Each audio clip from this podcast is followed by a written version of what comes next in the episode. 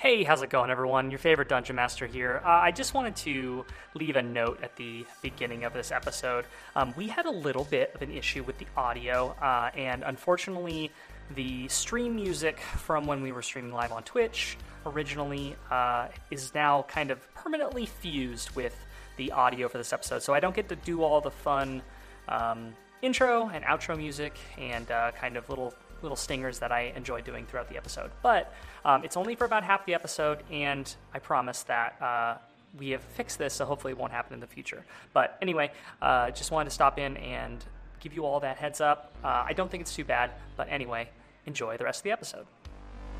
Last time on Almost Heroes. So, in case you missed it, the gang fights a Hydra.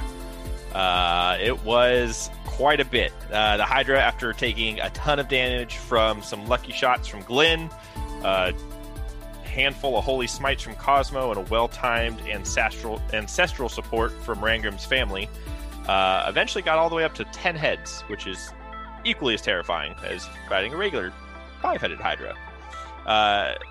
At one point, Cosmo was about to go down, and Glenn, seeing his dwarven friend in mortal danger, decides to, you know, go lend a helping hand. Uh, and as that happens, Cosmo gets the hell out of there just in time to leave Glenn one on one with a 10 headed Hydra. Um, thank God to chat and some awful dice rolls from our DM because Glenn survived, only taking I think I did the math. It was three quarters of his health. So literally, I think one more head would have hit. Three heads hit and three quarter health taken out. So one more head would have hit. Glenn would have been night night. Um, with Glenn's final breath, ultimately, and his his last ditch effort, took a final slash and ended up felling the the massive beast. Um, after realizing how awful it is to be on the front line, but accepting the challenge from Chandrell Had a brand new appreciation for his new dwarven buddies, and uh, they ended up winning the day. Um, shortly thereafter, the gang is um, unceremoniously navigated out of the pit. Not really as much energy from the um, proprietors as he expected, but he's taken up, or the group has taken up the, uh, I guess, the corridors to the patrons' box area. Um, as they're being kind of ushered up there. Uh, Kosha gives Glenn a note that was left for him before the battle had started that he had not gotten. Um, while up in the patron's box, Rangrim made a lot of friends with the nobles and discussed the finer details of food and what you should and shouldn't consume. Um, Glenn robbed some people as expected. Um, Cosmo might have been flirting with the other patrons. I'm not quite sure what was going on, but there was some winking. Um, Glenn was impressed. BK was also. Um, and ultimately, as the next round was about to begin, um, the group is kind of sitting there enjoying some delicious food, and Glenn reads the final note or the note that was passed off to him that reads, uh, "Meet at the bazaar tonight. Come alone." From Orc, which happened to be the name of the Dragonborn, which is mildly confusing to the group. Uh, and that's where we left off. Awesome. Thank you very much, BK. That brings us to episode 43 Festering Feuds.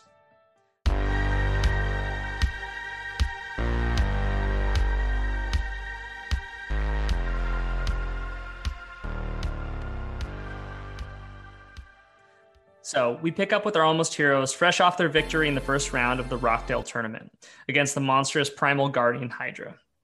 Currently enjoying a feast in the top box, aside uh, sitting aside some less than comfortable nobles. Uh, they look on as the next round begins. Uh, as their newfound friends, uh, the team known as the Wrecking Crew, uh, face off against Peril and the notorious Red Striders.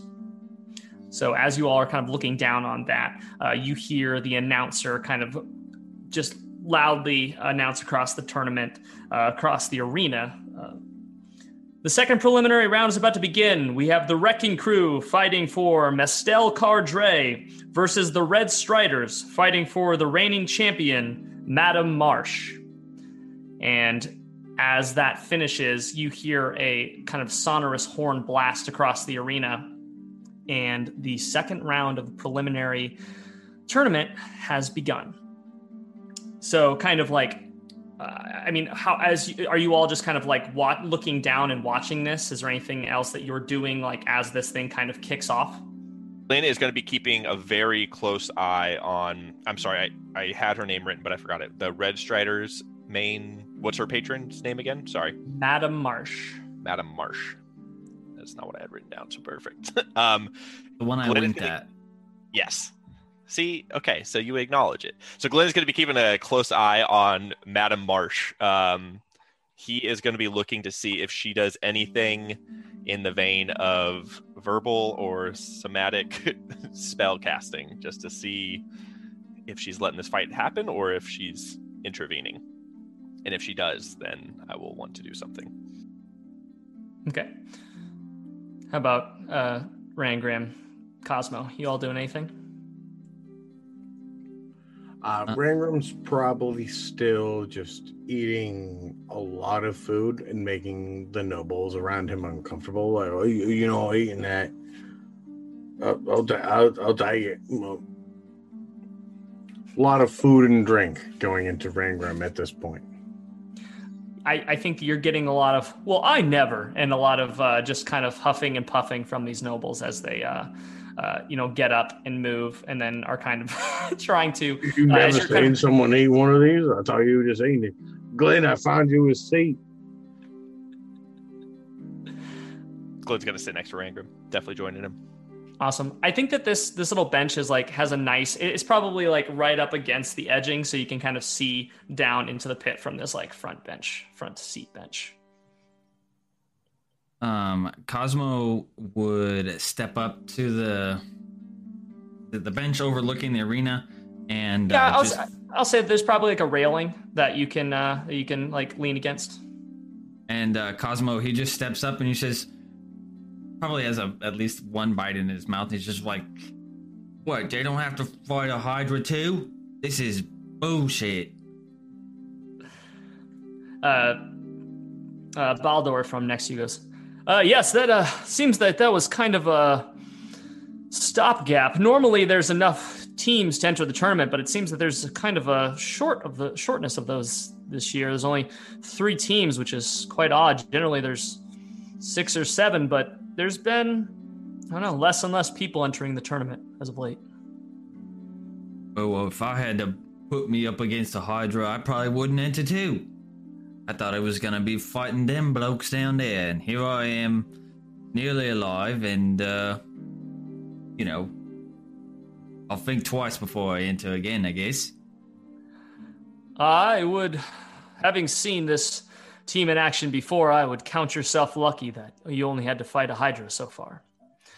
Um, and as as he's saying that, uh, things kind of kick off into gear down there. You see the two teams start moving at each other again to describe this current uh, chamber. It has transformed itself in a new way since it was like the acid pits and the fire that you were down there fighting the primal guardian within it is now this the same kind of blackened islands these the level uh these raised levels uh, and then you can see below that there's actually like lava that is bubbling up and like these spurts of fire that are coming up from between these uh, these land masses. It's completely different in how it's set up this time uh, and you can see that there are these like spinning blades uh, that seem to kind of pop up intermittently from where those fire pits were when you had uh, been part of the tournament. But it seems like it's completely uh, changed itself around and, and modified to be a completely different arena.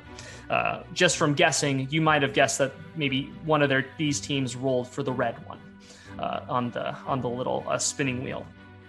So as as you're looking down, you're seeing these two teams move towards each other. You see, of course, Nook starts this thing off with a.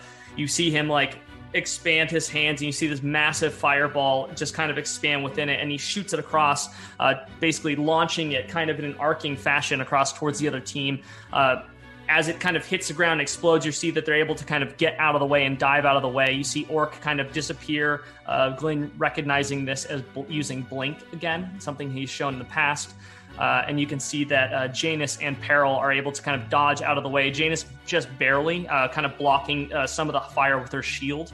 Um, and then you see uh, basically Orc reappear and cast Dimension Door, and you see Janus run through it and appearing right in front of Nook, uh, who basically like she comes down with like a with her mace, uh, just like fully trying to get down on this green gob or this this little goblin, um, and then you see just basically like as that happens, you see uh, Kadana, the Aarakocra on the wrecking crew team, dive in front of him, pulling both swords off her back, crossing in the front, and just completely like blocking this blow from hitting Nook, who pretty much like immediately kind of scrambles out of the way. Um, you see Nook, uh, basically, you see Fester, who's still running forward, kind of like just moving directly at Peril, who's still on the other side now. Uh, you see Nook basically with one hand as he's kind of scrambling out of the way of Janus, uh, casts a spell on Fester, and you see Fester just with like take a massive leap and jumps about three times the normal height, uh, probably with the the bo- the basically the boosted jumping speed of whatever Nook just cast on him. Flies across the arena, probably 30 feet, uh, bringing uh, pulling out his uh, his rapier and one of those daggers down um, as he basically dives towards Peril. Um, and so like that's that's kind of like what's going on in this battle, um, as it seems like uh, Fester is engaged with Peril right now. Janus and Kadana are, are, kind of exchanging blows, and you can see that uh, Nook is kind of like has lifted into the air, casting Fly, and is trying to make his way over towards Orc, and is just shooting down these firebolts at him. Um, Glenn, so you're you're keeping an eye on uh, Madame Marsh, right? Yeah. So I'd be yeah, I'd be watching her kind of out of the corner of my eye. I mean, I wouldn't necessarily be like entirely fixated on her, but um, she would, I imagine, have to be somewhat sneaky about her spell casting. Okay. You have, I think you have hmm. pretty, I mean, you have very good passive perception. Yeah, it would only be passive. I'm not like staring at her, staring at the side of her face during all this. For sure. Cosmo, uh, Cosmo would so, be, he'd be making eyes at her. He's already suspicious. So um, she's kind of leaning uh, nonchalantly against the uh, the railing. Actually, she's not leaning. She's just kind of standing, looking over the railing, uh, just kind of over towards the corner where she has been this whole time, just kind of posted up. Um, Glenn, as you're kind of looking that direction, your eyes are kind of like drawn downwards, and something catches your eye. In the crowd, on the lower section um, just kind of as you're looking at her and kind of looking down at the arena and looking past that, you see an elven figure who is just wearing like seems like they're wearing kind of finery. Uh, they're wearing like nice garb uh, and, and like you wouldn't think anything like of it. They're you know they're out for the day or whatever. But one thing that kind of I think that kind of like grabs you is that they have the telltale skin, like the darker skin of someone that you would recognize from being from Zephyr. And for just for a second, before they turn around to walk and start walking back the other way, you could have sworn they were looking at you and that they just look way too familiar. And you see them now then they're just they've turned their back and they're walking kind of away from this top box down in the lower like common crowd um, like around the uh, circular walkway uh, kind of making their way through the crowd as all of the arena like patrons are actually watching down. They're walking kind of you know across this crowd that is uh, fully focused on this fight um Okay, so we're in the box stadium, so we have like you're about 20 feet up from yeah from where about... they are, but we're towards the the roof of the or I guess like the top of the Coliseum. How far is that? Like to the tippy top? So yeah, so um, basically uh, the top box is raised up. So like okay, if you're looking down on it, like let's just say it's a big donut. Um, the top box is all the way up against the the actual like stadium, and it's raised. It's just uh, basically like think of like a big rectangle that comes up about 20 feet, um, giving you a view of the entire arena. Um, and then basically down below you, uh, there's a big circular walkway, and then kind of stepping up from that at an angle is the actual stadiums. Okay, so, so the the roof itself's like basically right above me, or not the roof, but like the the edge of the the top of it. Um, Okay, so I can I have the ability to ultimately cast Find Familiar thirty feet from me. I'm gonna blink Poe in his owl form up there, um, and send him up there, and then I'm gonna look over to Rangrim and say, uh, like a good old drinking buddy, I'm gonna need you to hold me up. And I put an arm around him, and then I just immediately blink out and go into Poe's eyes, and I start to watch where that being goes among the crowd. Roll me a very important perception check. The most important kind has advantage because it's an owl. Oh my balls, that's good. um, Oh boy. plus one, so 18 total. It was a one and a 17. Oh. Thanks, thanks for that advantage. Um, yeah. So, even does it have advantage even during the day? yeah, because it has keen hearing and sight. Wait, who? Poe, my owl. Who? Ooh. Who? Who? Um, so uh, yeah, so I'll say that um, you you you know you hang on to Rangram and, and blink into Poe's vision and just like you know have that keen owl vision and you're able to watch this figure wearing that. I'm gonna say that it's probably like I'm gonna say that they're green robes with kind of like gold and bronze filigree kind of uh, in this like kind of natural pattern that goes down it. Can I see their face from Poe's perspective? Are you just trying to follow behind them or are you trying to fly in front of them? No, Poe is perched and watching them from the top. Okay. Um, then I, st- I think that you're still watching their back. Um, and what you see is you see them kind of move about halfway around the arena. Um, and one thing you would realize is, oh, that's right where I saw I, when you were underneath the arena. That's where you saw that box on the underside that you couldn't get into. And you see them kind of walk up, and then there's like there's there's like a lack of people in this one area and you see them enter into this like lift up this small little hatch that actually looks like it's a it's a seat and then they go they kind of lift it up and you see them kind of walk down through this opening and close it behind them Do it- Does anybody around them even remotely react, or is it just kind of like people just see him lift up a seat, go down, no one, no one acts in any way? I think that it's far. I think that uh, most of the people, it's like behind most of the people that are watching the battle. So I, I think that it's kind of like just out of view of most people. Okay. It can happen pretty quickly. Um. All right, so I'm gonna send Poe again, like to the same spot above um, where they were, Mhm. like just straight looking up to the to the rim, and watch that seat. Um, and then Glenn's gonna blink out of it, and or out of Poe's eyes, and say to Rangram's like, "You uh."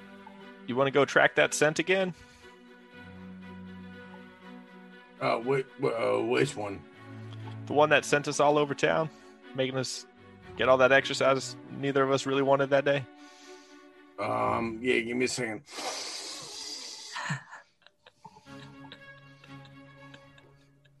Are you using the uh, like the power of it? Because I guess it would be. Uh, it was a. Was it a different day? Yeah. Yeah, this was I think technically, yeah. we, Yeah, we was. hunted him, slept, fought, Yesterday. and today's the Mhm. fighting day. Gotcha. Cool. So yeah, um, are you? So you're activating it to be able to like wa- look, follow the. Yeah, I'm going full deep. On full sniffer. Full smell. Um, yeah, Rangram, you see this kind of like red vapor trail that is kind of leading off the edge of the the top box down below and follows along uh, through the crowd and around the kind of the walkway about halfway around the the stadium and then up the stairs uh, and you see it disappear. Uh, I got him. And the whole time we're going through that ring room is not like mincing any words. He's stepping on people, like unfortunately, just like shoving people, like Once, once, like Glenn, come on, we got this. It's, it's over here, and just like push, like pushing your head this way. once I see Rangram start climbing over people, uh, Glenn's gonna go over to Cosmo real quick and say, "Cosmo, we caught a beat on that guy we were chasing earlier, or that person we were chasing there. Do you want to come with? Do you want to stay and watch the fight?" Oh, uh, I think I'll stay here and watch. Uh, you guys go. Just uh, send for help, I guess, if you need it. And uh, Glenn points up to Poe. He's like, "If you see that bird poof out of existence, start running towards it. Just start running to where it was, because we'll be coming up right around there." Right. Well, you got it. And then, like, as Glenn's walking away, he's like, "Also, I know you're not watching the fight," and elbows him, and then starts chasing after Rangram. um, as just kind of like out of your peripheral, you hear and kind of like actually you all kind of hear it. Um, you hear kind of like a just a loud like oh kind of just come from the entire crowd um, as you see Kadana basically who had been fighting one on one with Janus uh, like blocks a just heavy hit from that mace. Um, and then just kind of like as she kind of parries it to the side, doesn't see that Janus comes in directly with her shield, smashing Kadana in the face, and you see her just basically fall backwards, hitting it, hitting her head against the wall, and just like completely unconscious. Uh, so Janus has now like turned her attention uh, and is like moving towards Nook, who's still flying and shooting down firebolts onto Orc, um, who is like just kind of dodging right to left, and as he's blinking out of existence and, and disappearing, just kind of dodging these firebolts that Nook is aiming down at him. But that's one of the uh, of the wrecking crew that is out of the fight. Um, yeah, so uh, Rangrim and uh, and Glenn, you all are just kind of barreling your way through this crowd, uh, trying to follow this scent. Yeah, I imagine More or less. Rangram's, imagine Rangram's got like a pretty good head start too if he's just barreling through people. This is like real bad mannerism. So, like, I'm saying sorry, sorry, excuse me, but like, I'm like trampling on people, like knocking that popcorn over. As Glenn goes by I him, he's like, I might he's, take somebody's drink and like take a sip out of it as I'm going. Let me, roll me an athletics check. I just want to see how how how burly Rangram is running through these people. as that's happening, Glenn's like closing up the gap. He's like, he's really not that sorry. He's, he's gonna do it again, and just like keeps running. Uh, athletics, that's uh, that's only a 14. Not Okay. bad. I think that you're. I think that's good enough to knock knock people like hither and yon as you're kind of running. And you you can you can grab that uh, grab that drink and kind of chug it, and then th- kind of throw it off the edge into the into the arena as you're going. Um, but I, it's not enough to like knock anyone over the edge into the arena or anything as you're running. But you're you're definitely like clearing a path that Glenn you're able to like very kind of like Casually walk through. yeah, like oh excuse me, excuse me, kind of thing. Sorry. Every sorry, concert is good down sorry, that one person. Sorry, sorry.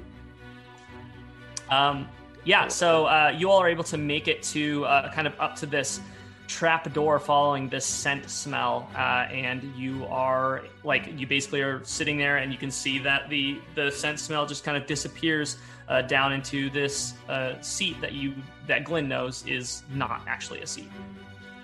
Um, I'm going to, or I guess once we get there, um, actually, sorry, Rangram, you get there first. Uh, hey, Glenn, we got we got a thing here. Um, You want me to check it? Or you just gonna go straight down? you- you're the one that's good with like like all uh, traps and stuff and secret doors. I'm gonna check for traps real quick. Check for traps and check for locks ultimately. Okay. That's, that's not my forte. Uh, yeah. Roll me. Uh, guess the investigation. Investigation. Yeah. Uh, that's not very good. Uh, oh wow, twelve total. I rolled a six, but got a plus six on that. Okay. Um. Yeah, I don't think you. Yeah, you don't see anything at all. Okay. Uh, do I see a latch, or what's the mechanism keeping it closed? Um, you can see that basically just the the top of the seat. Uh, you go to like lift it, and you can tell that it just kind of lifts up like a basically like a like a big hinge. Uh, okay. I'm gonna pull the seat and yeah, just gonna pull it and kind of like step back a little bit. Okay. Uh, you lift the seat up, and you can see that below it uh, is just a trap door. Uh, is there a latch? Sorry, I'm gonna, I don't know if this counts, but can I check that trap door for traps, or is that fall under your rule of like not double rolling? No, that's fine. It's two Okay. separate things. You can roll investigation. So you said it's safe, and Rangram's gonna jump right out of the hole. Well, never mind. Okay. Um, Rangram, you open up. Uh, you open up the latch, uh, the hatch, and you hop down into this hole. Uh, you luckily don't fall very far. Uh, you only fall about like maybe ten feet, uh, kind of landing with like a pretty stiff, like, uh, like ugh, into this very small room that is basically just full of like janitorial supplies and like and, and kind of like restocking of, of materials and like you can see there's just like mops and brooms and cleaning you know cleaning elixirs and whatnot kind of all filling this room uh, but it seems to just be a small kind of service chamber Not hearing any massive explosions, Clint's gonna follow him. Just jump right back, right down next to him. okay um yeah so you're in this small put one shield on his back and holding the barricade shield. Mhm. Rangram's going to equip a mop. amazing amazing um yeah you you pick up this this very sturdy mop it seems like it's been kind of like the handle has been you know weather worn from use but it's probably like a nice solid oak so it's uh it's got some heft to it How wet is the business end of the mop? Ooh, i think that it's i think it's like just wet enough to have that like nasty musty smell to it Cool. Cool. um but yeah uh does anyone want to like take a look around this room it's very small it's probably only like it's glenn it's the same size as the room you saw from below It's the okay. I thought so. Um, yeah, I'm gonna check to see if uh, there's any more of those like audio traps, like the like the the tripwire that I think was like previously there. Like, see if there's like any like quick detection traps they might have set up. Okay. Um, yes. So what you can see is that there was one set up, uh, and it is attached to the trapdoor uh, that you've are that you just came That- through. Basically, the one that that and so. But the thing was, uh, you didn't hear it drop. You didn't hear anything go off. So you would guess that whenever the person entered, they disarmed it and Okay. didn't didn't reactivate it. All right, I'm gonna like pat Ranger on the shoulder. Said, "All right, you take lead. You got this." Just kind of like encourage him to go. All right, well, well, let's do this. I keep pressing on, holding my mop forward. So, um, so this room is is super small, and the the only way you can see out of it, aside from going back up the staircase through the other trapdoor, is that Glenn, there's a corresponding trapdoor on the floor um, that has a big, uh, big, basically a big metal latch on it that has like you can see has a huge deadbolt that would normally be slid across it, um, and that that deadbolt is unlatched. Okay, gonna, yeah, uh, check it for traps real quick, and then just open it. I mean, I'm assuming it's not gonna be trapped, but another twelve. Okay. I mean, I, I went through the first. I went through the first hole on the floor. All right, I got this one. Um, the uh, yeah, so the, the trap, basically the the trap door, um, doesn't seem to be trapped in any way from the side that you're at least like looking at, and you don't see anything. And you, from your memory serving, unless it's been set up after the fact, there were no traps on the other side of that door. It had just been locked from the opposite side. Okay. Yep, I'm gonna pull it and Okay. follow it down. Um, you see a uh, basically there's a good 30 feet uh, down below. This, I mean, this ladder probably drops like 30 feet uh, down below. Okay. Um, Sing Rangram is currently AFK. I'm gonna wait in case he decides to jump on top of my head. He's just trying to he's just trying to fix the green screen. Now I get it. No worries. yeah. Uh, he'll be right back. It's I just I mean, don't want to say love- that. I personally love the uh, the Game Boy camera uh, visuals that we've been Yeah. having tonight. I think it's great. Uh, I think it's a real good throwback. And uh, Technology I is really advanced. I So say good. I say if it happens again, just let it rock because you know I, I love you know I love being part of the Green Man group. So A little Yeah, nostalgia just- never hurt. did it did it fix mine on your guys' end when I did that? Nope. Nope. No. Okay. still Green Man. You're Green Okay. Man every week for me though. So Dan, you're Dan, you're better now. Okay. Um, yeah, Dan, you missed it. There's a 30 foot drop this time instead of a 10 foot drop. So the but Deep there's boy. a ladder. So Glenn's going to look to Rango and be like, "Don't jump this time," and then climb down the ladder as quickly as he can. Uh, roll me an acrobatics check with advantage. Oh my gosh, I'm glad you said advantage. Uh, like 25 or some shit. Yeah, 25. Okay. I'll say that you're able to uh, Climb down the ladder. Yeah, I, I think you're able to get down that thing without much of an issue. Uh, He's Ranger, like, I'll just think- Great sliding. yeah, I think you're able to. Yeah, you you totally just like put your you lock your feet on the outside of it. You put your hands on it. You slide down this ladder. Oh, Um, it's hot, hot. Rangram, you want to roll me an athletics check with advantage? I certainly will. Uh, Glenn moves out of the way in case this goes poorly. By the way, I take like four steep steps to the right. Uh, no, that's good. That's good. That's good. That's good. Uh, athletics. Mhm. Seventeen. Sweet. Yeah, you're able to make your way down a little bit slower, uh, but you you're able to uh, steadily make your way down this ladder and drop down safely on the bottom. Uh, you all are down uh, as you've as Glenn, you found yourself down here before, but Rangram, this is your first time. Um, basically, you're down below the actual like stadium seating, down below the actual structure. So there's just like these big, thick wooden poles that are going up and supporting the seating up above. You can hear like the sound of the arena and like you can hear all these things, and kind of the roof is slanting down at an angle, like you know, like 40, 30, 40 feet above you. Um, but you're down in this area that's just like cobweb covered, and there's a dirt floor, and you know there's there's just like barrels and and storage things, you know, hither and yon. But doesn't seem like people come down here very often.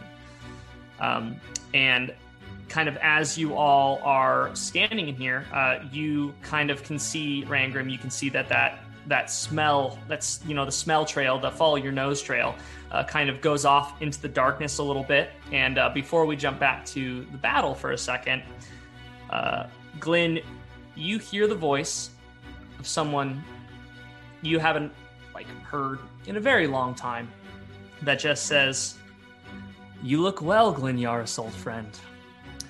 Um, so we're gonna hop back to uh, the the battle in the in the arena. Um, you see uh, you see Nook noticing that Kadana is um, is unconscious, uh, kind of like distracted from his from his battle with Orc just for a second, like noticing that that is not going well. Um, and you see uh, like just like Orc has has been just like dodging left and right, barely able to make it out of the way of Nook's spells. Um, and then like as like just like just everything is on fire, and like uh, Orc is just disappearing and reappearing, and like you can't tell whether he's just like on fire or what is going on. Doesn't seem like things are going well, very well for him. But he Nook turns his attention away just for a second, noticing that Kadana was not doing well. And as he does, Orc takes advantage of that. You see a lightning bolt just blast out of this fireball, like this like torched area that Nook has been blasting down onto.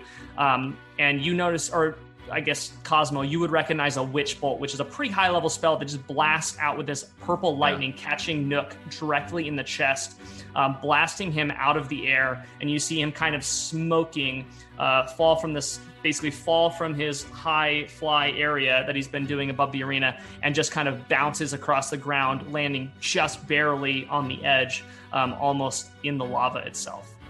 Um, and then, so uh, we'll jump back to uh, underneath, or unless Cosmo, is there anything you want to do watching this? Um, I kind of look over at. uh Still, I'm not gonna good at saying her name. The Madam Marsh? Marsh, Madam Marsh. I always want to. I thought it was more complex than that. Uh, It's it's me, Glenn Yaris, is the complex one. I, I, I'm the asshole. um, what is? I like. I look over at her. What it, does it seem? I'm just gonna roll a perception. Does it seem like she's uh Roll an insight. right? I You're trying to, if you're trying to gauge her, how she's feeling or what she's doing. if she yeah. Um. uh, hopefully this roll is insightful. Kind of right in the middle. Insight. It's an eleven. 11. Okay. Um, I mean, what are you, so yeah, so what are you looking, what are you trying to glean? Um, I am Cosmo is uh, like he's just curious. He's intrigued. Like he met this person, this Adam, and um, and then after that, so it's just like, you know, something good happens. So he's just like looking to see what her response. is. Um, you you can't see. I mean, her mouth is covered. Uh, you know, to quickly describe this character again, they are uh, they're wearing this like these long black and red like kind of tie dye esque robes with these swirling of colors within them. Um, they have like their face is covered in like by like a, a veiled mask. Um, just their eyes are visible, which is like these amber yellow with these slits, and then um, coming up from kind of their their covered head dress is like this uh, are these like big maroon spiraling horns that are coming Is out of there. Does she look like she's got eye contact on the battlefield, or what is she looking at?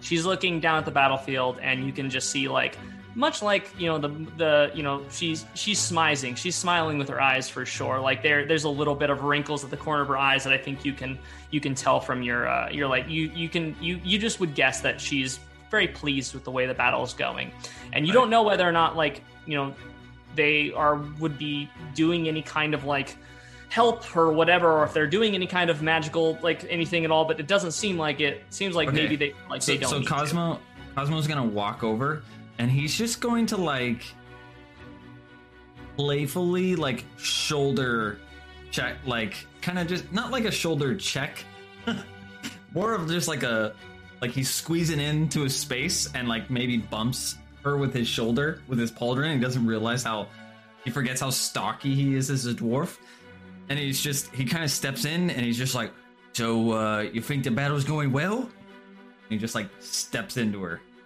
I guess. Um. Okay, hold on. Uh, one second. Roll for flirt.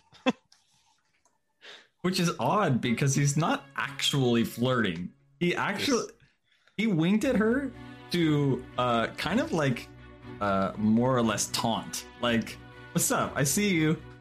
I'm not I'm not intimidated by you. Uh, Cosmo, you you shoulder you basically bump into her, um, and as you do so, you see this like almost like you've disturbed some sort of frost or like mist that is around them that you didn't even know. Like it was transparent before, and then all of a sudden, as you bump into it, it it, it manifests itself. Uh, the same kind of fog that you saw them like use to teleport themselves and the rest of their team, as well as like actually to eject you all from that uh, from that battle originally in the alleyway. Um, and as it happens, as it hits you, you see this frost just like creep up your uh, creep up your shoulder and up your pauldron, and just like burns your skin on the inside, and you take five damage. um Cosmo just like feels that damage and he was just like, Whoa, it's just a playful bump. You didn't have to freeze and burn me shoulder. Well, I apologize, but my protection spells have a mind of their own. As long as you're not protection spelling the people down there. And he's gonna insight check it. Okay. Uh, Whatever she says. Yep. Whatever.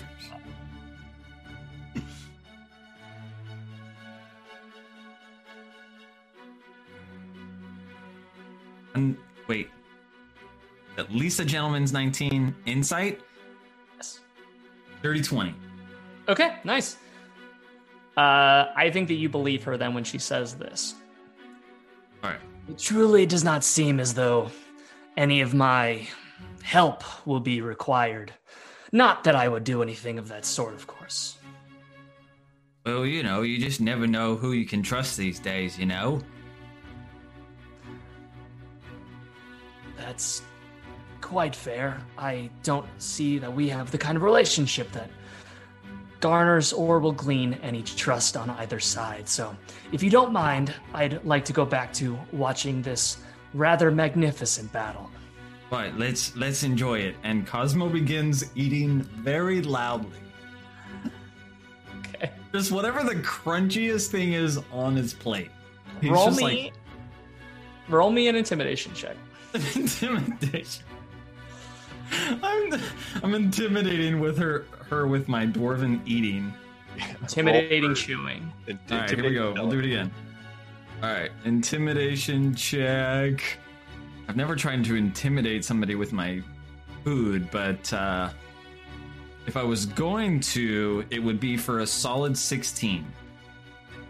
Okay. I think that she looks mildly annoyed and distracted as you chomp this crunchy crap in her ear. I, I think that you're like crunching down on some sort of like like maybe some sort of like soft shelled uh, crustacean of some sort. You're just crunching away on it, like right next to her ear, and Right. kind And of it- like flecks of food might be like you can see little flecks of food that are that are flying off and kind of like pinging off of their armor, like this like magical like mist armor that they seem to have, and it kind of like turns to ice and like you can hear it like tink tink tink drop to the ground as these things kind of uh as her armor uh comes to her aid. Right. Uh, Cosmo, like, doing that, he just kind of turns to her and she's like, Do you know what even this is? And then he just, like, takes another big bite out of it. Um, I think that she's very much trying to ignore you as much as possible. Is there anything else you're trying to do with her? Or are you It's just more trying of to a follow her? rhetor- It was more of a rhetorical, like, statement just to uh, fluff the. You Uh, hear her sigh. You hear her just like sigh uh, in a way that you're like, "Oh, I'm getting to her." and then he's and then he just kind of just like rot, and then he just goes back to eating. nice. And he is watching. He is watching the fight. Okay. Um, Glenn uh, Rangrim, you, after hearing that voice uh, come out of the darkness saying, You look well, Glenn Yaris, my old friend. You see that form uh, that you saw, Glenn, wa- uh, walking through the arena. Um, you see a female high elf that you haven't seen in just decades. Um, someone that you would recognize as someone you spent a lot of time with back in Zephyr, uh, someone that you trained with a lot in Zephyr, and someone who you would have considered your rival uh, growing up. And they kind of walk out of the darkness. They have this kind of like the same color hair that, which Glenn, so Glenn has white hair, right? Yeah, it's like platinum esque. Like it's got that like sheen to it. I think that she has her. So I think that what she has is very similar to what you see, um, what you see, uh, having, and I think that like you would know that she idolizes Chandrel in a lot of ways. Um, and I think that like her hair is different. It's pulled up into like a pretty sharp bun, but maybe she has like some hair that's still down into like some some like framing uh like um, I guess bangs or whatever that kind of come down the side of her head. Um, a little bit of a messier bun than maybe Chandrel has. Okay. Um, and she's wearing that that like long robe that's actually very similar to the robe that like the covering robe that that Glenn would be wearing, but yours is all white with like gold. Uh, and she's wearing like green and gold and this kind of copper. And but below that, you can now see very clearly as it's kind of like uh, slightly undone that she is wearing a very similar like black leather uh, like armor beneath it. Um, and you can see that on her back, she has uh, two scimitars that are crossed back behind there. Okay. Uh, Glenn's going to. Um, I think Rangrim would have been just to the side of him. I think Glenn had point at this point. Mhm. Um, Probably a good 30 feet, uh, like 30 to 40 feet between you. She's just within like your dark vision range in this in this underground area. okay. Um, yeah, Glenn's gonna kind of like put a hand out to like signal to Rangram like slow. Um, whether or not he does that, it's on him. But uh, Glenn's go. Uh, Adna, long trek, no? It has been quite a journey. She, you see her eyes kind of just like they're looking at you, but you see them just kind of flash to the scimitar, the double-bladed scimitar that's across your back. And she goes, "Have you finally figured out how to use that?" Oh, you you still have those green jealous eyes of yours. You're not still trying to win Chandrell's favor, are you? I mean, that was that's so long ago. You don't still have a little hang-ups, do you? You know you shouldn't have taken that. That should have been mine. Well, you know, shoulda, woulda, coulda kind of thing, right? Chandrell chose who she did, and we're gonna go ahead and let that play out.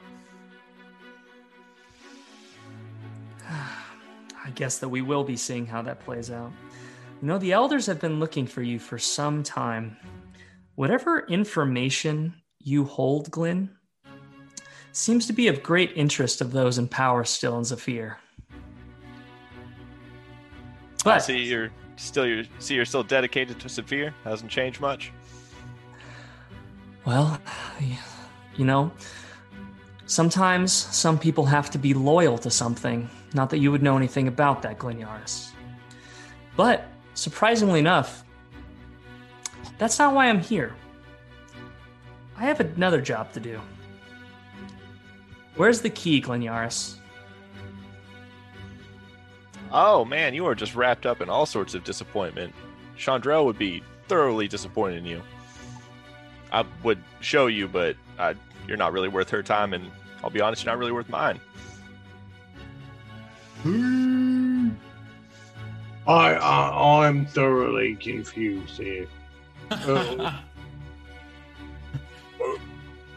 Glenn, who is this and why, why are they in this? Like, I didn't think this was a good place for us to be. I, I think I thought we fell into a sewer. It smells horrible here, and this is where you meet your friends. Yeah, I mean, it's just so rude of me, and without taking, without Glenn taking his eyes off Adna for like a second, he's like, uh, "Rangram, this is Adna. She's a she's an old friend, let's say. Uh, she came from where I'm originally from, across the sea, and she's she's here to what looks like collect on some some bounties. I think she's after that uh that key that we might have had at one point. Is that it's, it sounds like she's she's trying to pick a fight, and um, I mean, it, I know you, you're weird honeycomb or something, but I mean, she don't look that tough. Uh, you know, looks looks tend to be deceiving, but Adna, you're not you're not here to fight. You're here to talk, right? It's not your style to go face first.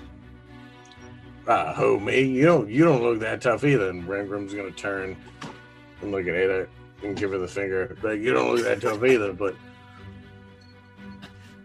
I mean, Um, if you if you if you mess with me, friend here, then we we might have a problem. I just fell into a sewer. It smells horrible down here, and all of a sudden you're talking a lot of smack against my friend here. And um, I don't know. What, what are we gonna do about this? I'm I'm still here. Like I pretended I wasn't here during your conversation, but I'm still here. um, Glenn, as you're kind of like watching Adna, who is just kind of sitting there, at, seemingly at at ease, um, but you know it's the same kind of at ease you've you've seen her be able to like quickly break out of, uh, and you know that she's actually likely ready for combat at any any time, the same way you would be. Um, as you're looking at her, uh, you see Chandrell appear, just kind of like just just kind of like between just kind of like maybe between you and Adna, maybe like 10 feet away from you, just kind of appear. And goes, Glen Yaris, you did well. You did very well. Even better than I expected in the following the orders and the challenges that I was able to bestow upon you in that last battle. I'm very proud. But you have a challenge ahead of you. You must prove your worthiness of the double bladed scimitar. If you are truly worthy of wielding my power, then let's see how you fare. And she kind of like disappears back into the scimitar. Uh, okay, if that happens, Glenn just kind of, without skipping a beat, goes, "Oh, Chandrell, such a good one. Her hair does look ridiculous. It's, I yeah, just travel's not a good look for her. She's always, you know, been really prissy and, you know, up in her tower. Uh, Adna, could you not hear Chandrell? I'm sorry. Uh, yeah. So we're in like kind of a big open space. Is there, uh, Are there, like- and then there's like uh, there's there's there's probably some crates and some like barrels, maybe just like scattered hither and yon.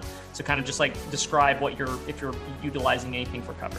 So yeah, so she was like 40 feet away from me. Um, I'm gonna take my full 30 feet, um, and I'm going to just backpedal and try to make as much. Di- I'm gonna try to keep that distance between the two of us because I imagine we have this big old circle around us to navigate for the most part.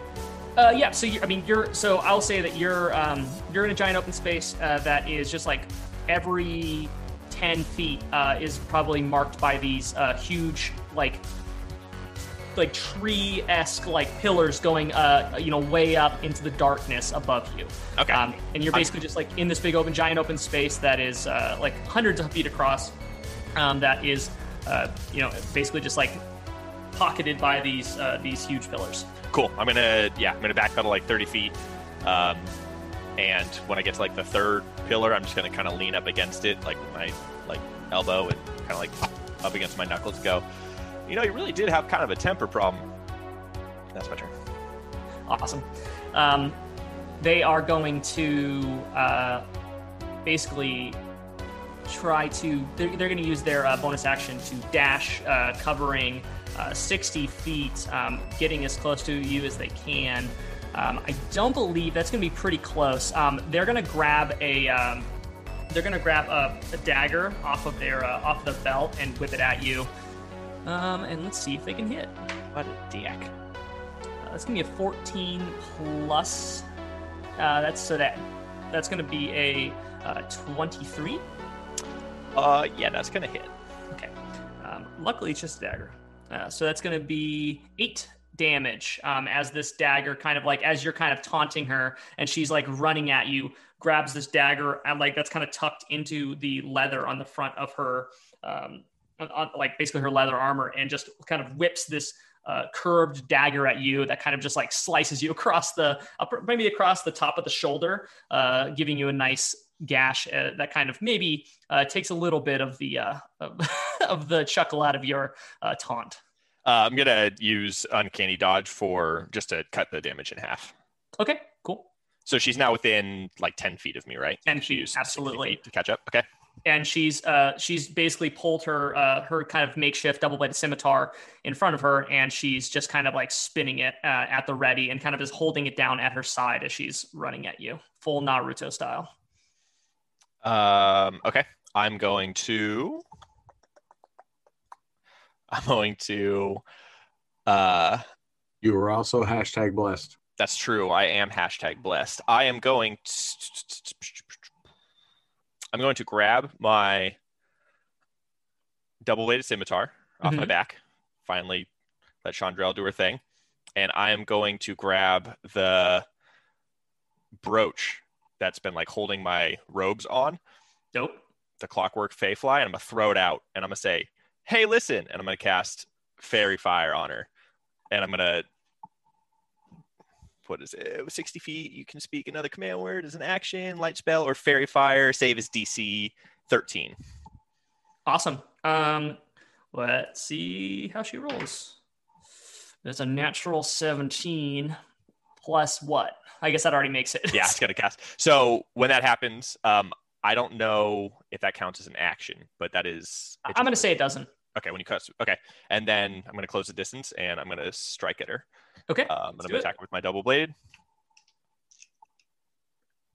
It's an action. Uh, oh, that's not very high. Uh, it's gonna be a 14 to hit. You get a D4. Oh, with a Hashtag D4. blessed. I doubt an 18 will hit her. Oh wow, it is an 18. 18 to hit. Got a four on the D4. 18 does hit Oh wow, nice. Uh, two D4, four, six. So that's eight damage to her. Uh, yeah, sorry, eight damage to her. And do I have a bonus action left? I would say the Um, bonus action was probably me casting. Never mind. Okay, uh, yeah, yeah, eight damage. the fly was the bonus Eight damage uh, okay to her. But um, now my Fey fly is just kind of flying next to her.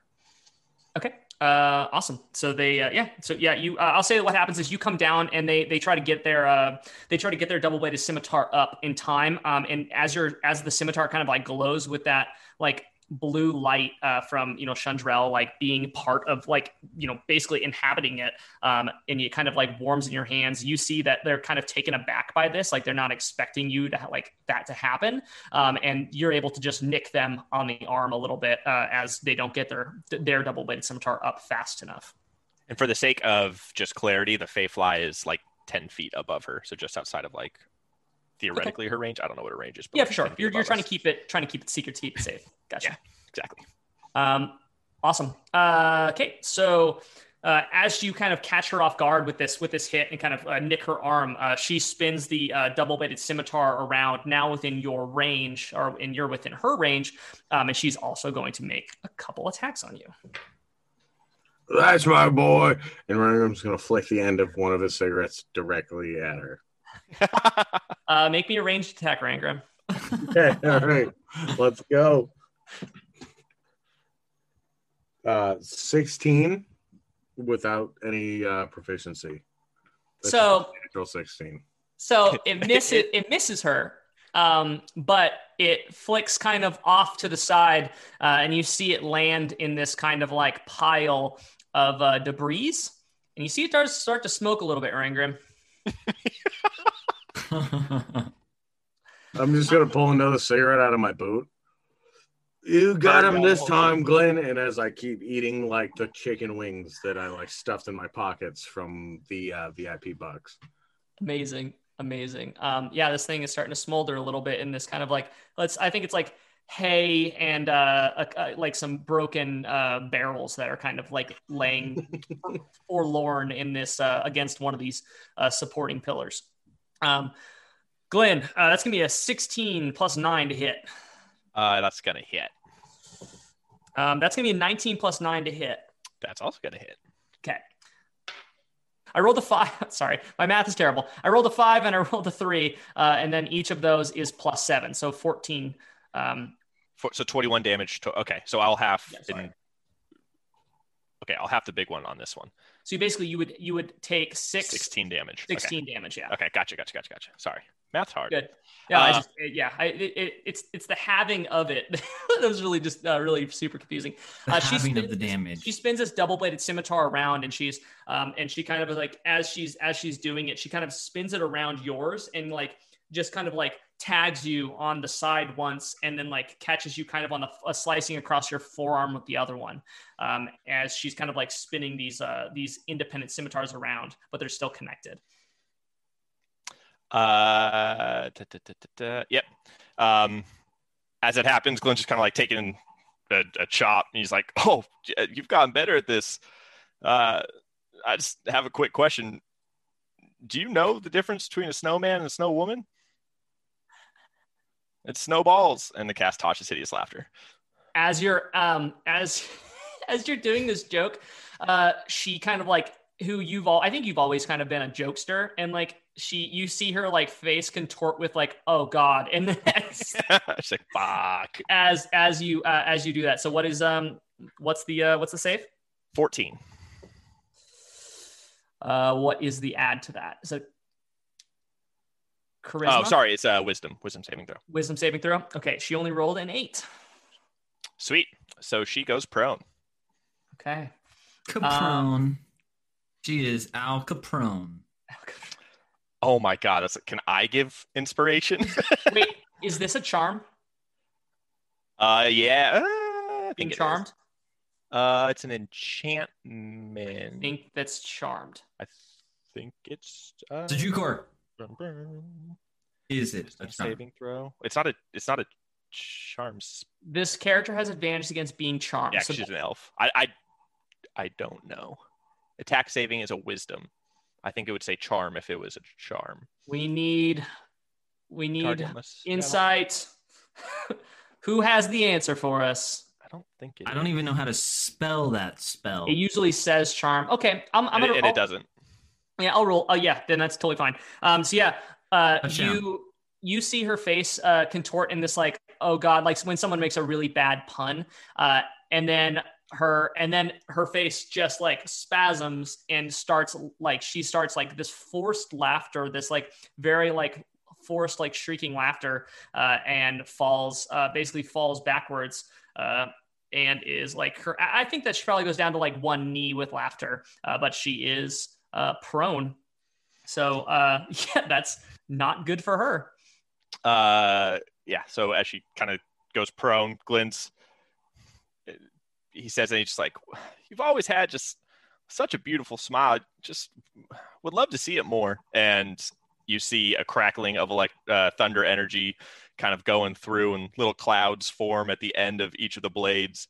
And uh, Glenn's going to take a slice across her face, specifically across her mouth, like a Italian smiley face Um, shall with shoot booming blade. Wow. Uh, that's a natural 19 plus. Oh my! When I have advantage on an attack roll using one of those modifiers, you can re-roll one of the dice. So I'm going to re-roll the 19 and see if I get that 20. Oh, yeah. it was a 20 and then it rolled to the 14. Uh, Oh, so it's like I don't know, 28, 27 to hit, 28 to hit. All of them. Uh, yeah, I mean that hits for sure. I assumed. Uh, wow, that was good. So hold on, I'm gonna do some quick maths. Uh, seven on the two d4s plus two, so it's nine damage there. Um, and then my sneak attack damage because she's prone. Prone. Did I get another one because of the level? I've literally been like dreading this fight since I've made this character, and I'm anxious as fuck. You're also like down spell slots, down Yeah. health points. Yeah, So no more. that tracks. That wasn't great. Uh, beat. I got my calculator out. Uh, so 19 damage total on that strike. Uh, okay, yeah, that's no no good. Um, you slice across her face, um, and just like it, like like you said, you kind of like open this like cut in the side of her mouth that like is very Joker esque, like on the side of her mouth. Like it, it's it's not chill at all. Oh. Oh, sorry, there's more damage to that because I forgot I did booming blade. Um, oh, that's a natural, or that's an eight on the d8, so 27 damage on that. And then, like as it like goes across her face, I'm gonna take my movement speed and step back 30 feet and go to like the third pillar again and lean up against and go. "Uh, Yeah, just the smile is just such a better look for you. Um, so she's still stuck laughing, I assume, at Yep. this point. She has to save. Um, does she get a save when you hit her? I believe she does. She gets a save when she takes damage or on the start of her turn, and since it's 1v1, it's Natural 20. nice. Um, you so her mouth being open in that like that laugh, like even as you cut her, like you saw it like kind of open up that wound even more, and then like it's so it, like I think blood is just running down her face and the side of her mouth right now, and she kind of grabs it as soon as she's able to get recontrol of her body, staggering uh, staggering back up to her feet, and just like looking at you with that like just absolute um, like hatred and Fair. is just like so so mad at you, Glenn, um, and with just kind of like a what did you do to my face? She reaches her hand out at you um, and casts Shatter. Um, I need you to make me a Constitution saving throw. Oh, that's super good. You get a D4 to that too, I because do. it was. Hey, you do. Shibbity bop. Love that. That's good. Cannot That's make this good. up. Cannot make that up. Uh, Rip. That's- That Natural is one? a one. So, Cannot make this up. so Glenn, um, Cash out, as she cash out reaches one. her hand, as she reaches her hand out at you and casts Shatter, this just like loud ringing noise, just like painfully intense, erupts from like just like just like in front of you, just like this boom, just ringing, uh, uh, just explodes in front of you. Just like Rangram, you you hear it too, and just like the entire everything around you all is shaking. Um, you actually see the two pillars next to you, Glenn, like just like crack and, and just like start splintering apart. Um, and like start like everything around like actual like you start seeing dust and stuff start falling from the the ceiling as these like basically everything within this uh, 10 foot radius around you this sphere just like all the inorganic material just literally shatters apart in an instant and these pillars begin to collapse um, i need you to, to scoop up a bit of thunder damage here glenn Thunder damage.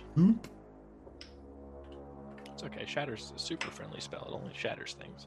Yeah, she's, she's- you know what? It's gonna be totally fine. Um, that's gonna be uh, 15 damage. Mm, Ah, damage. that Um, hurts. And you're like Glenn, your ears are just bleeding. Like I Yeah. think blood is just running down out of each of your ears as your eardrums are just shattered. Uh, gonna get this I like need you- really cool ombre, like blood and silver hair look.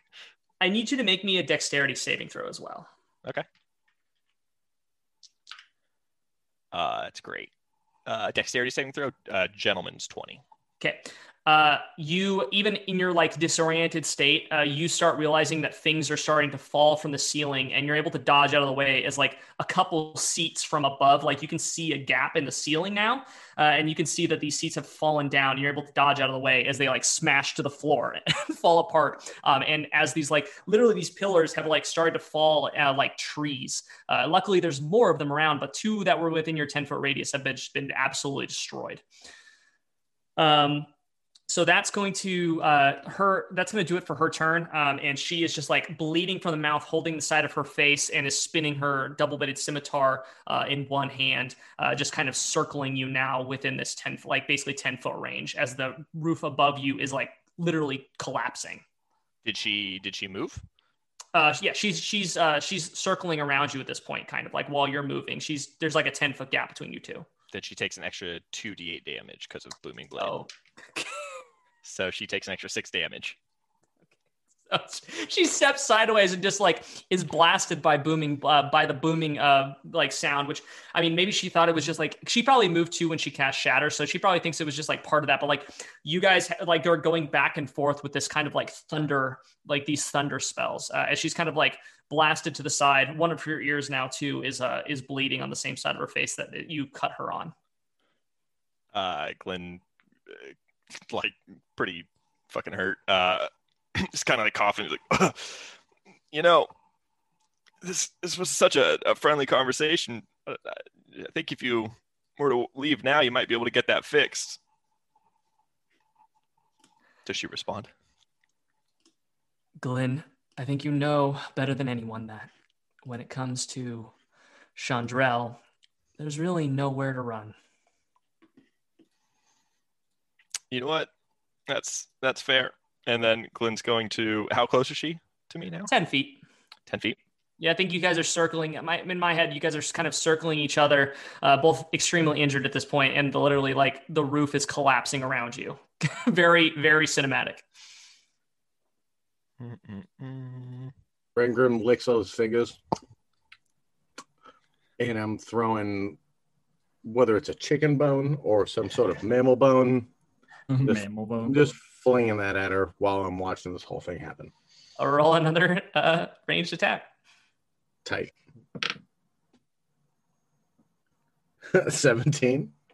Uh, just it just misses, whips right over her shoulder, and I think uh, also again like kind of like I, I think that it like deflects like a small piece of uh, debris that was like maybe falling from the ceiling. And you're like, oh, that was a good, that was a really good hit, but you don't, you it like whips right over her shoulder. But Rangram, as you're looking over past where this chicken bone's landing. You see that your little cigarette fire has kind of started to catch a little bit, and you can actually see instead of just smoke now, there's a little bit of little bit of flame in that uh, nestled into that uh, that wheat in there or hay. Uh, everything's fine. I love This it. is fine. This is okay. Uh, okay, with my bonus action, I'm gonna. Ah, fuck, is that what I want to do? Damn. This is tense. Um, One v one. Go. it's not. It's not what Glenn does. No. Uh, that was terrible. So Glenn's like kind of next to the post. It's like just cracking and kind of like just dodge out of the way, and he's gonna take a couple steps backward and goes, uh, you know, earlier I went and visited a cemetery. Others keep calling it a graveyard, and he's like kind of like just twirling his sword. And he's like, but necromancers they call it the Bone Depot. And I cast Tasha's Hideous laughter. Okay. Okay. Oh, I'm not proud of it. I'm sorry, chat. That one's That- fantastic. I love that one. um, that is a 15. That's a wisdom. Makes it. That makes it. 14 plus one. Um, she uh she kind of like looks at you and doesn't even respond to uh this one like still hold kind of like holding her mouth like kind of together at this point on one side while uh using her other hand to kind of spin that that scimitar and goes glenn you were never as funny as you thought you were and she's going to rush you Uh, so my turn. okay well okay well that's what she okay so what are you doing Uh, I'm gonna take my bonus action to back the fuck up. okay Uh, bonus action disengage. I'm gonna go another 40 feet, so I would have cleared 60 feet during that time. Okay. Um, so I think that you're backpedaling, uh, and and are you? I mean, you can't hide then, I guess, at this point, 'cause you've used your whole your whole movement to dash backwards. Yeah, so I would have taken my 30 movement speed, so I was 40 feet from her at the end of my movement, and then another 30 feet, so it would have been 70 feet from her total. Okay. Um, then she's going to rush at you. Is only able to cover uh, the 60 foot distance, um, but she is going to get as close as she can to you, and she's going to hold her hand out again, and she's going to cast uh, Scorching Ray. I feel like you do a little bit better up close. Doesn't cast spells. Um, she's gonna the way she's gonna do it too is she's going to like you're gonna see her her scimitar is like the ends of it start to like just basically like fire just kind of seems to engulf the end of the scimitars and as she's spinning it around um, it's almost like they're leaping off of it in these like missiles uh, that are Cool. flying at you glenn That's cool. google google google scorching ray it's not good for Glenn. Not good at all. um, okay that first one's going to be please hold uh, that's going to be a 19 on the first one to hit uh, misses. Oh no, sorry, meets it beats. yes Yeah, hit my armor class right now is 19. Okay, uh, that second one is not going to hit. Uh, that third one is definitely going to hit. It's going to be a 17 plus um, uh, a 17 plus eight, so 25. So I would have. Okay, You get hit by two of them. I was gonna say I would have cast shield at some point, which The would shield me to protect against uh, spells. the only thing it Yeah. Uh, just it's a plus armor. five to AC. Okay, um, cool. So you're going to protect against one of those then. Yeah, That's the first one. Yeah, yeah. Okay, cool. All right, that's just going to be an eight damage. Eight damage. Damn. Um, Uh, this- yeah, as this fi- as this bolt of fire, like you're you're you throw up your you throw up your shield, and then it like one of them shattered, like smashes one of these uh, like fire uh, like darts, like smashes against your shield, and just as it drops, another one catches you like full in the face. I think. Uh, yeah, as like the puff of fire just across my face happens, I'm Glenn's just gonna like, okay, enough of the cute shit, and just takes two steps and strikes at her with the uh rev double blade scimitar. But again, those clouds are just starting to like form around the tips of it before he strikes out. Okay. Yeah, yeah. yeah. And this is 18 plus, yeah, 27 to hit. Um, she's casting shield. 20, does it beat a 27? Um, how much is shield again? Plus eight, Plus five. Plus plus five. five. Ooh. Uh, then, then no, it doesn't. Okay. I mean, it's not that big of a deal because I don't have, uh, I couldn't get my sneak attack because I had to move. okay. Um, Uh, you see her try to throw the shield up, um, and you're able to just like with the addition of uh, booming blade, able to like basically carve through it. Um, the the scimitar glowing with that blue light again. cool. Cool, cool, cool, cool, cool. Uh, 12 plus, so math. 18 damage total on that hit. And then as a bonus action, I'm going to come back through with the other side of my double bladed scimitar, which just does an extra d4. So, oh, that's a one. So 19 damage. Okay. Um, yeah, and so you you yeah, gotcha. Damn. Um, she you uh so you you basically like I I think you come through and you just like. I mean, how do you how do you how do you hitting her? I guess. yeah. So, like, when, like, uh, Glenn's kind of panicking because he's really not feeling good after the fight earlier and then again another fight so glenn is like takes this explosion of flames to the face and he's like enough with the cute shit just kind of dives at her and just takes a slice up Mhm. and then just on the way back down, hits him up, hits her on the other side. But again, as it's coming through with that thunderous energy on that first slice, it just kind of go. Poof. Yeah.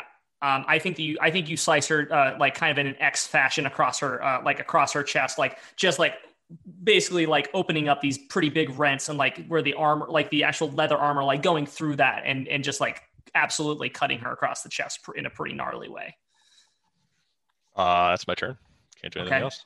Um, yeah. So she just like lets out this like absolute like yell of pain as she um as you do this, and like you you see her just like just like just driven mad with just like this anger and like it seems like every single time she's seeing that that double bladed scimitar um, light up with that blue energy like she just it is like driving her to madness with like in a way that you can see like you've known that you know you guys had a had like a kind of like a friendly rivalry in the past but it's been a long time. And the fact that like you have been able to like harness this relationship between Chandrel and yourself in a way that like she was never able to in the way that was always easier for you had like that that like resentment has grown over the years in a way that like is just manifesting in this absolute fury. And like she is just like bleeding from the face and from the chest and like she like she grabs this double-bladed scimitar and just with like this feral fury is going in for an all-out like attack on you glenn with this with this double edged scimitar in her one hand she's just like releasing it in these slashing motions across you um, and she's going to be using one of her action surges He's a Uh, fighter. Brimgrim's going to cast Sending and just say to um, uh, this woman, hey, it's Chandrel. Look out behind you. I always liked you better than Glenn.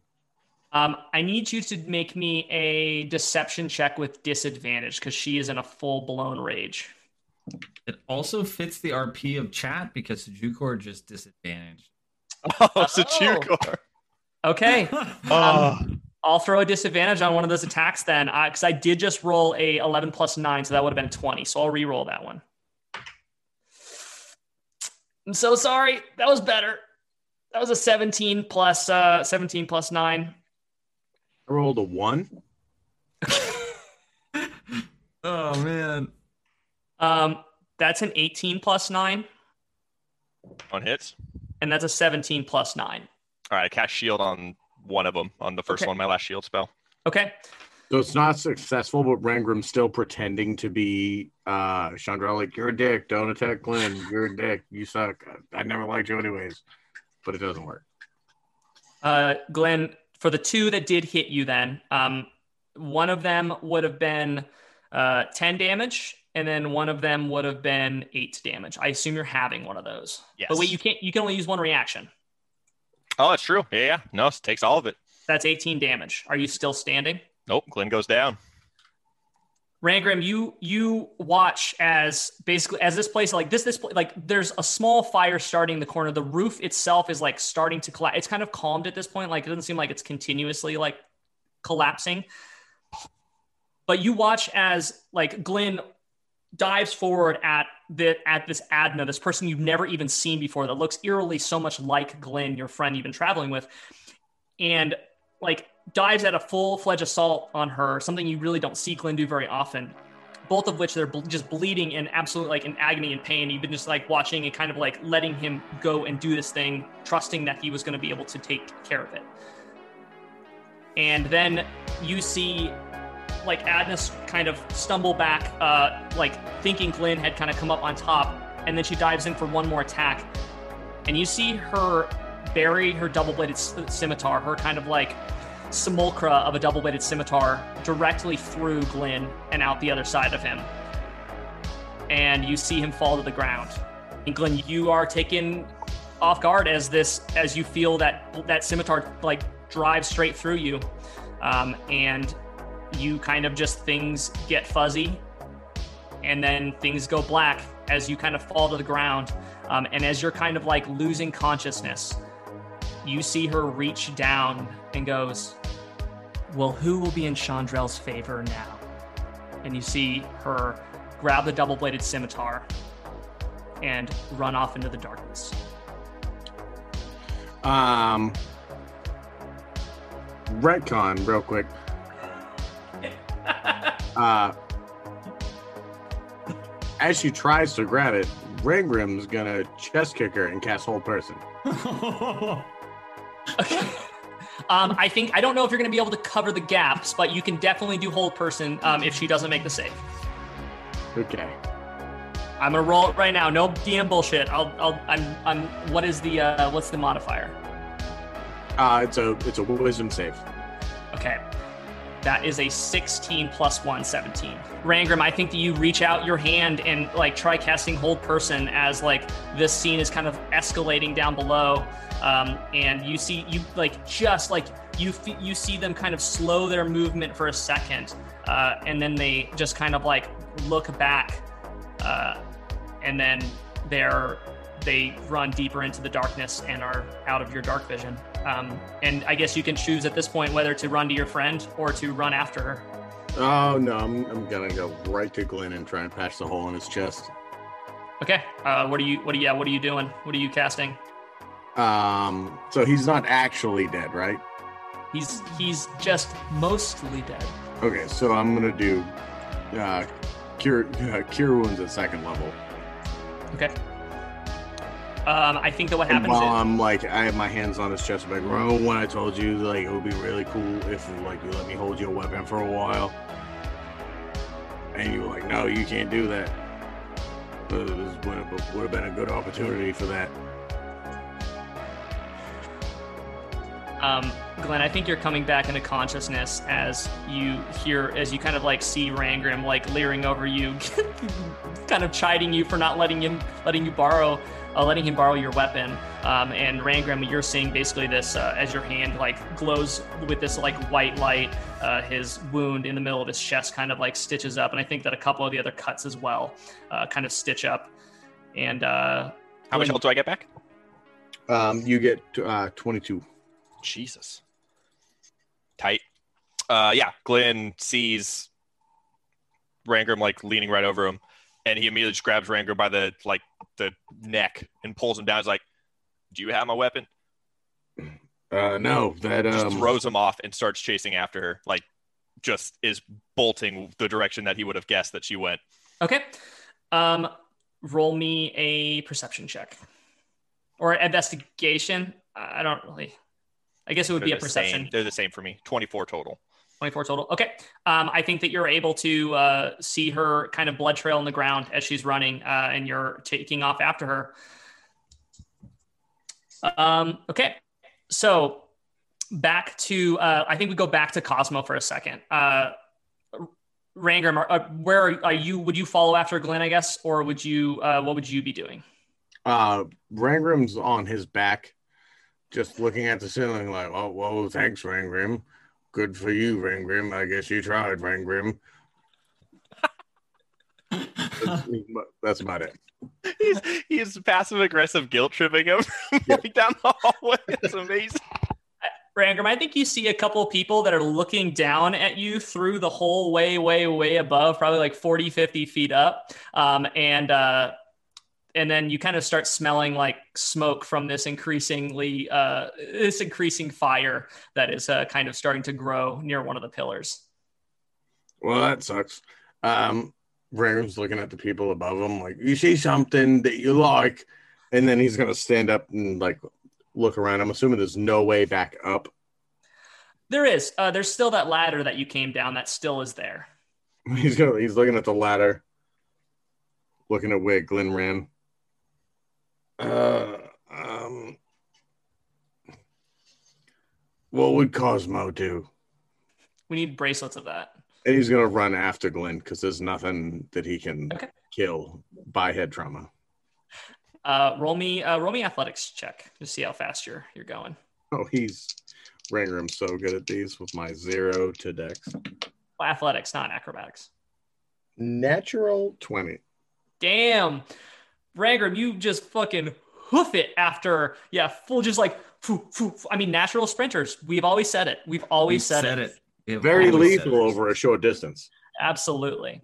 Uh, So you you take off after them into the darkness, uh, and I, I think that we pop back over to Cosmo. So uh, Glenn, what would your what would Poe have done? Like what what would Cosmo have seen? So I, I before I went down, I told Cosmo when Poe disappears, go go to where Poe was. So ultimately, like just go straight there, and I dropped Poe. Like Okay. Poe just disappeared. That that is up to Cosmo what he decides to do with that info. I was not Uh, super descript. I guess um, the hard part is is we didn't really talk about it. Is, is if s- time. Cosmo Cosmo saw where they went in. Yeah. So roll me. Uh, I'm what I'm gonna need from you is just a perception check to know where where they went. Um, oh, I'm on Glenn's character. Hold on.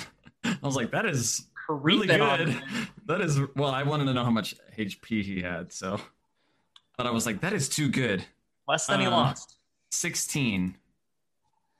Um, yeah, I'll say that you you have a general idea of where it's at. Um, you know that it's like across the way and kind of up the um, up up a little bit, and then you're like kind of looking over there, and you you you like. I think that while you're if you like, are you planning on heading that way? Yeah. So did would Cosmo have seen where they went in? Yeah, so I think you have a general idea of where they would have went in. Um, but are And like, it was are like heading was an um yes, and Co- so Cosmo just like obviously would have been interacting, you know, eating his food, and he was just like, "Oh, gotta go," and he just like drops his plate and turns and runs the other way down the hall okay? or down the walkway Yep, down the where stairs. he would have seen Poe at the end, Mhm. like where he was perched, right? Mhm. And uh, just looks down over the edge. How far is it? Down. Uh, I think it's I think it's 20 feet if you want to jump off into the uh, the lower area. Right. So Cosmo just like he he pulls his shield off and like gets up on the edge and jumps off and like puts his foot into his shield Okay. and it's just going shield foot down into the Okay. seat. Um uh into the floor. So shield Well- first, cannon no no no. He's like so he's Well, like on. cannonball on his shield. Like Right. So you're trying to, but you're still going to have to run. You're not like uh directly above where they went down. You still have to cover some distance around the arena before you'd be able to get there. oh, that's fine. Okay. So you're jumping down though. So uh, roll me. Uh, I'll give you uh, roll. Yeah, I'm gonna. I think you're gonna Oh. take a little bit of damage here uh, from 20 feet fall. Just six damage then as you stick. You kind of shield dive down and stick this thing into the. Uh, into the ground below where the uh, the top box is, uh, but you're now down in the lower area where you can kind of like run around and get up to this higher higher level where they're at. And I'll say that this I'll say that this happens. So like as you're running over there, Cosmo, you hear like a scream from kind of up in the stands where you saw uh basically where you saw them kind of go into in that general area. And you see part of the bleachers collapse downwards. Uh, and people are like kind of looking on in horror as they're running out of the way of it. As you're kind of when you're running over there, you see part of the bleachers collapse. And you're like, oh, that probably has something to do with them. Oh, that's him. we go to Um, the tournament once and destroy it.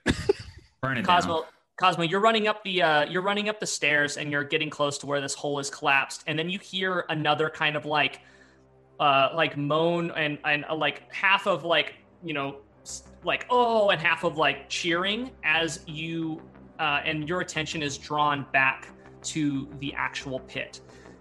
You see that um, Fester is one-on-one fighting with Peril at this point. Peril, who's wielding that like massive axe uh, that has like these spines all the way down in like a serrated saw blade style. This great axe.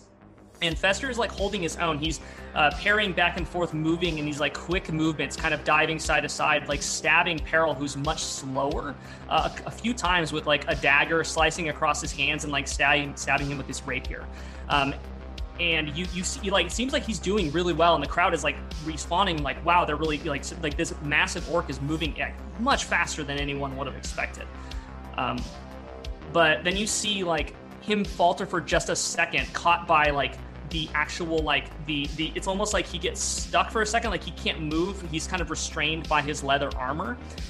And Peril catches him with one of these great axe blows across the shoulder and like across the chest that like just absolutely opens this huge cut on Fester and he kind of stumbles back and he's holding his this this wound in his shoulder and then you see him look down at it in horror as he starts to like turn. You see this gray spreading across Fester, just like petrification that's like slowly spreading from the wound.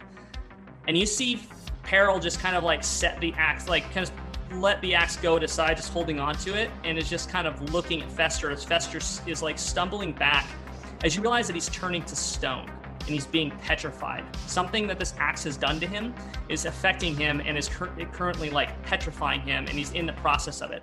His arm is like in his chest are like fully encased at this point, and he's kind of walking back, trying to get as much distance away from between him and Peril as he possibly can. Before like his face just like completely like goes rigid and like he just he's looking on in horror as Peril is walking towards him and you see Fester get turned completely to stone, uh, standing in front of Peril. And then you see Peril walking up to Fester, and he stops, and he stands there for just a second before he raises the axe and smashes Fester's statue apart. And that's where we're going to leave the session tonight. Don't get hit by that one. Holy crap. Oh, Damn. What a session. My heart rate at one point got up to 104. oh, I'm so sorry for all the Fester heads out there. Oh, it's so sad.